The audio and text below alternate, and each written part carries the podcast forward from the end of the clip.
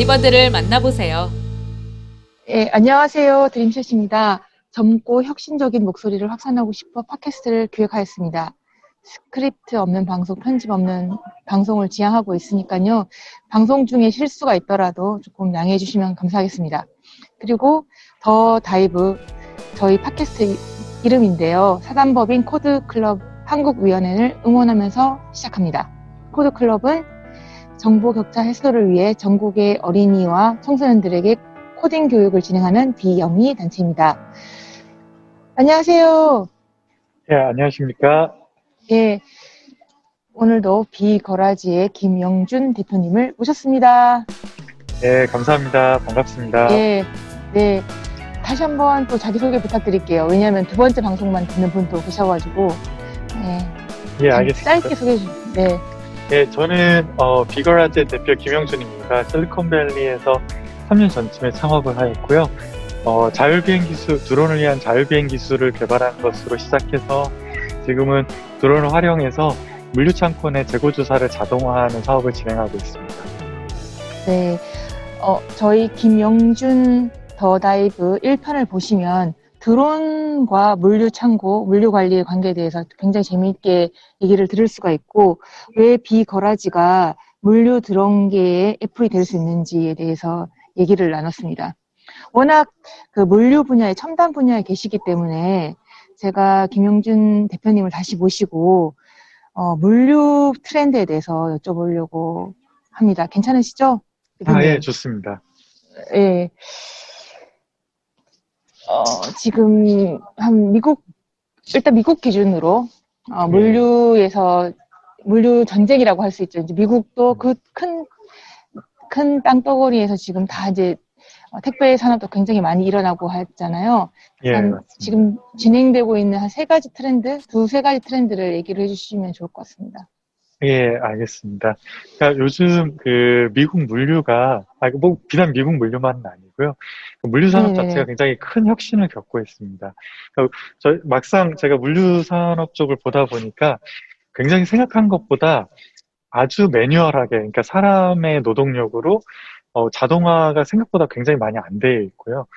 굉장히 많은 수가 그냥 노동력을 활용해서 하는 어, 굉장히 구시대적인 방식으로 하는 경우들이 매우 많습니다. 그러다 보니 이 요즘 4차 산업 혹은 AI를 로 필두로 하는 그런 기술들을 통해서 물류를 혁신하려는 어, 그런 노력들이 굉장히 많이 이루어지고 있는데요. 어, 미국만 하더라도 어, 그, 뭐, last mile delivery 혹은 뭐 대륙 간의, 아, 그 주간의 이동 혹은 물류 창고 안에서의 자동화하는 문제 등등등 굉장히 많은 그 물류 전체 체인, 그 체인, supply chain 안에서 혹은 물류 어, 체인 안에서 굉장히 많은 혁신들이 일어나고 있고요. 이런 것들을 특히나 미국 시장 관점에서 이런 혁신들을 일으키는 데 있어서 어, 굉장히 큰 몇 가지의 동기나 트렌드들이 있는데요. 그 중에 하나가 어, 미국은 보통 물류창고, 특히나 물류창고들은 허벌판에 있습니다. 그리고 도시에서 굉장히 많이 떨어져 있다 보니 이런 인력들을 채용하는 데 있어서 굉장히 큰 어려움을 겪습니다.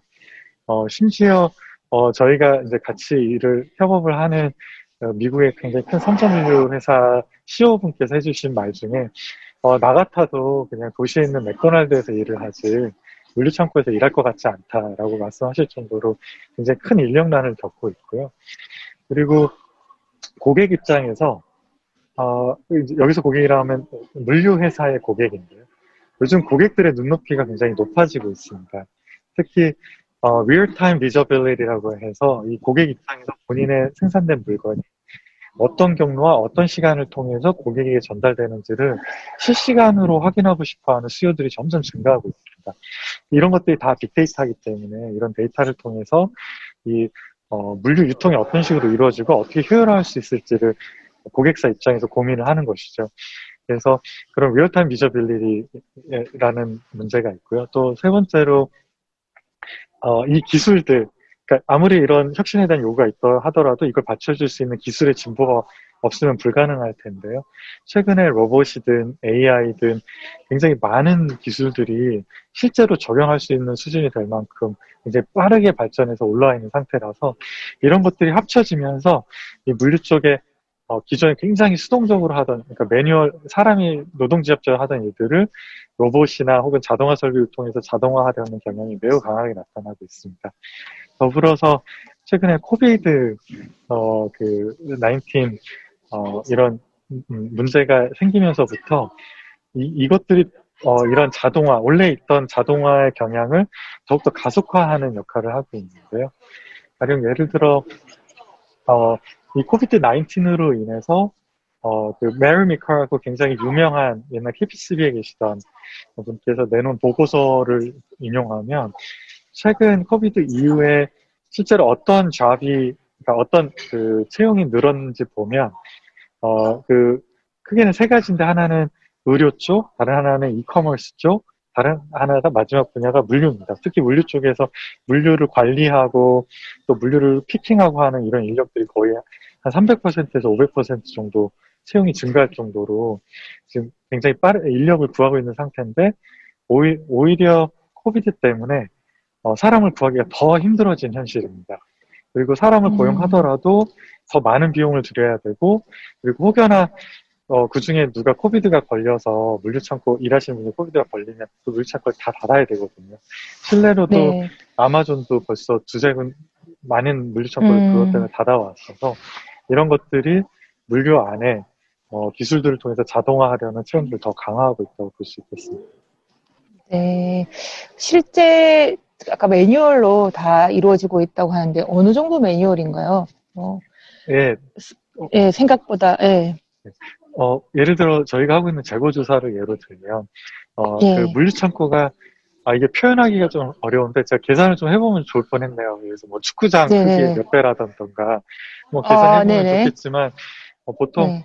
어, 미국 물류 창고 사이즈가 200,000 square feet 정도 되는데요. 한20 네. 어, square feet 정도 되는 거, 20만 square feet 정도. 그 정도 사이즈쯤 되면 저 끝에서 저 끝에가 안 보입니다. 그러니까 굉장히 음, 멀거든요. 음, 음.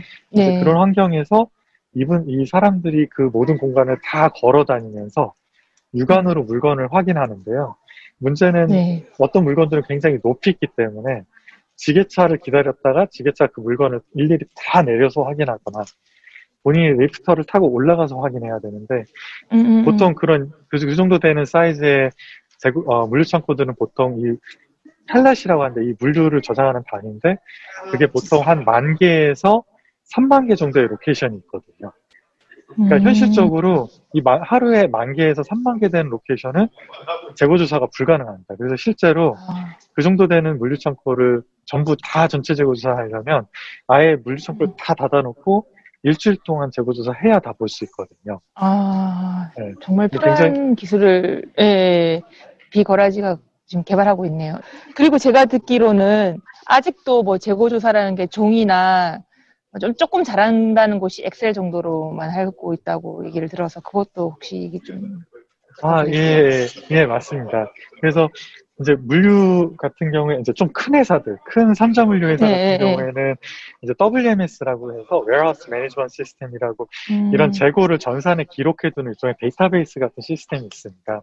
근데 네. 이런 시스템들이 보통 굉장히 바- 그러니까 기능들이 방대하고 사용하기가 어렵고 또 관리도 어려워서요. 음, 음, 음. 일부 큰 업체들이야 그런 시스템을 운영할 수 있는 인력도 있고 교육도 받아져 있고 활용할 수 있는데 대다수의 음. 많은 업체들은 그런 시스템을 다루기에는 시간, 비용 등등이 다 부족합니다. 그러다 보니 뭐 진짜 잘 쓰면 엑셀을 쓰거나 어떤 데들은 음. 심지어 수기를 하거나 어떤 데는 네. 심지어 그런 것조차 안 하는 데들도 있습니다.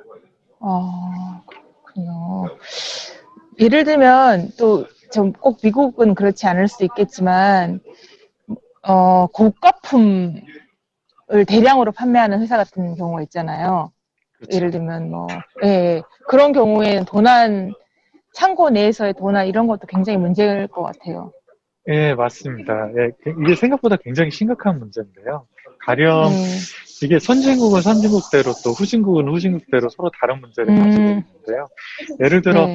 후진국 같은, 그러니까 후진이란 말이 좀 펴- 그렇게 개발도상국이라고 할까? 예, 개발도상국 같은 어. 네네네네네. 경우에는 그 이제 저, 제가 들은 실제로 들은 예를 하나 들어드리면 음. 그 업체가 음. 실제 이제 글로벌한 생필품을 만드는 기업의 물건을 담당하고 있는데요. 그 물건들이 네. 어 아무래도 동남아에 있는 경우에 거기 계신 일하시는 분들이 대부분 다 교육 교육 수준이 낮고 임금이 낮은 분들이다 보니 그게 생필품이지만 실제로 굉장히 많은 생필품들이 돈 안으로 사라지고 있다고 합니다.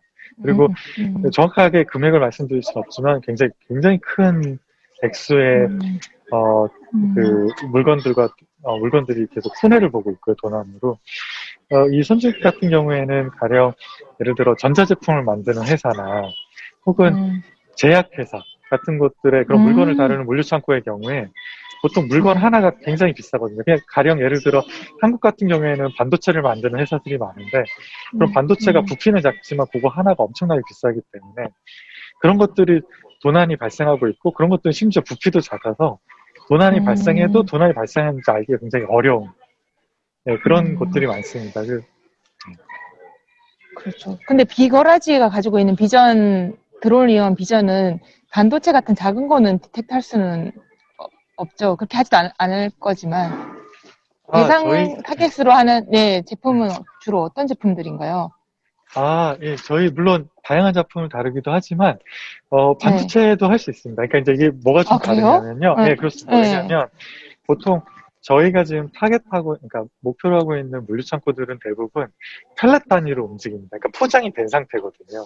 그래서 아, 반도체가 그냥 반도체 하나로 낱개로 존재하는 게 아니라 박스 안에 아. 포장되어 있습니다. 네. 그래서 그, 그 단위로 움직이기 때문에 저희가 재고 조사를 할 수가 있고요. 이제 사라지면 음. 박스 단위로 사라지는 거죠. 음, 그래서 이제 뭐 그런 것부터 시작해서 어 굉장히 뭐 어, 떻게 보면 그 이제 컨슈머 그이라고 하죠 소비재 혹은 뭐 전자제품 음, 혹은 제약 음, 그러니까 굉장히 광범위하게 예, 보통 포장되어 있는 모든 물품들을 다 볼 수 있다고 보시면 됩니다. 음. 저희가 보통 알고 있기로는 아마존이 물류 혁신의 어, 선도주자라고 알고 있어요. 요즘 아마존은 어, 어느, 어느 수준까지 가 있고 혹시 어느 정도까지 연구 개발하고 있는지 아, 시나요 어, 예, 아마존 어, 가장 대표적인 물류 혁신 사례로 많은 분들이 꼽는 게 이제 키바 시스템이라고 해서 네. 아마 가끔 유튜브나 뭐 언론에서도 보셨을 수도 있는데요. 일종의 네. 청소기 같은 로봇인데요. 이 청소기 같은 로봇이 보통은 저희가 생각하기에 물건을 가져올 때 물건을 물건이 어딘가에 적치되어 있고 사람이 이동하면서 그 물건을 다 꺼내 와서 포장하는 방식이 과거 방식이었다면 그 아마존 같은 경우에는 사람은 포장하는 사람은 반대로 가만히 있고 오히려 그런 물건이 담겨 있는 선반을 그런 로봇을 사용해서 포장하는 사람으로 사람 근처로 가져와서 사람은 거기에 서서 물건만 집어서 포장하는 이런 혁신들이 지난 한 10년 사이에 굉장히 많이 이루어지고 있, 었고요그 외에도 아마존 같은 경우에 특히 대표적으로 제가 미국에 2006년에 처음에 왔는데요. 그 당시만 했어도 아마존에서 물건을 주문하면 최소 한 주, 어떨 때는 두 주 걸리는 게 보통이었습니다. 근데 최근에 보면 당일도 배송이 돼요. 근데 이게 와, 한국에서는 그게 별로 놀랍지 않을 수 있습니다. 한국에서는 당일 배송 굉장히 흔하게 이루어지고 있으니까요. 근데 미국처럼 땅이 굉장히 넓고 인구 밀도가 낮고 도심과 도심의 사이가 굉장히 먼 이런 나라에서 당일 배송이라는 건 그 난이도가 어, 상상할 수 없을 정도로 굉장히 어려운 일이거든요. 근데 아마존이 그걸 해내고 있기 때문에 어, 굉장히 대단하다고 볼 수 있죠. 지금 제가 조금 마지막으로 여쭙고 싶은 게, 음, 이런 물류 창구가 생각보다는 많이 디지털이 안 돼 있고 자동화가 안 돼 있고 어, 매뉴얼로 많이 한다고 얘기하셨는데 어, 비거라지는 어떤 비전을 가지고 어, 물류 창고, 물류 혁신을 이루고자 하는지 듣고 싶습니다. 예, 그, 어, 이 물류의 흐름으로 보면 결국에는 물건이 생산돼서, 공장에 생산돼서 고객에게 전달하기까지가 모두 다 유통 과정인데요. 그 유통 과정 안에서 어, 잘 들여다보면 트럭에 물건을 실어서 이동하는 구간은 어, 모두가 다 트래킹이 가능합니다. 근데 반면에 그 중간중간에 물건이 적시, 잠깐 머물다 가는 물류 창고의 경우에 사실상 물건이 한번 들어오면 블랙박스에 가깝습니다. 실제로 그 안에서 음. 어떻게 어떤 활동들이 어떻게 일어나지는지 알기가 굉장히 어렵거든요. 그래서 아까 음. 말씀드렸던 재고 관리가 부실해지는 문제, 도난 문제, 정확도가 떨어지는 음. 문제 이런 것들이 조- 종합, 음. 종합 적으로 벌어지게 되는 거죠. 그래서 그런 것들을 보완하기 위해서 보면 아까 말씀드렸던 것처럼 물류 창고에서 일어나는 오퍼레이션들, 어, 운영 방식들이 너무 과거의 방식이라서 그리고 또 물류창고 안에서 단순히 재고만이 아니라 굉장히 다양한 물류 관련한 데이터들이 물류창고에서부터 또 어, 세- 어, 발생이 되게 됩니다. 그러니까 생산이 되는데요. 저희가 결국에 하는 일은 이 드론이란 도구를 활용해서 그 물류창고에서 발생하는 다양한 데이터를 수집하고 그것들을 가공해서 고객들에게 가치를 제공하는 그러니까 소위 말해서 물류창고 데이터를 digitalization 어, 그런 비전을 가지고 있고요. 그래서 물류 창고 전체를 operation을 자동화하는 것뿐만이 아니라 그 안에서 음. 발생하는 데이터들을 다 디지털라이제이션해서 결국에 고객 그러니까 어, 물류 창고, 그러니까 물류 창고를 운영하는 물류 회사, 더 나가서 고객까지 이어져서 이 데이터를 활용해서 전체 물류 그 stream이라고 하죠. 그 유통 과정을 음, 효율화하고 혁신함으로써 결국에 그 이득은 고객이 직접적으로 얻게 되는 거죠. 아, 아, 맞아요. 아까 말씀하셨을 때 물류 창고가 잘 관리되면 어, 비즈니스 기회를 살릴 수 있다고 마- 말씀하셨던 기억이 나요. 네, 왜냐면은 맞습니다. 팔, 제때 팔 수 있고 제때 생산할 수 있으니까. 맞습니다. 네. 그 마지막으로 또 하나 더그 얘기도 해주시면 좋을 것 같아요. 음, 지금 물류 창고 현장에 가보시니까 인력 난을 겪고 있는 걸 보셨잖아요. 사실 이런 자동화 관련 솔루션 로봇들이 사회 인프라에 큰 역할을 할 수 있다는 부분을 말씀해 주셨는데 그 부분 좀 얘기해 주시면 좋을 것 같아요.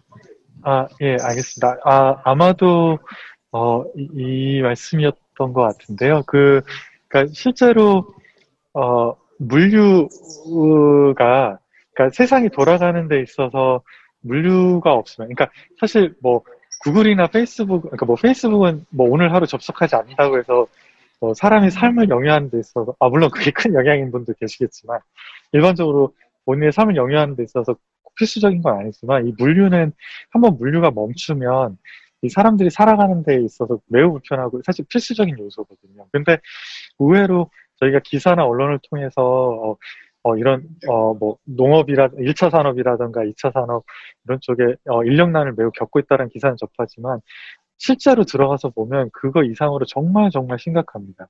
굉장히 큰 인력난을 겪고 있고요.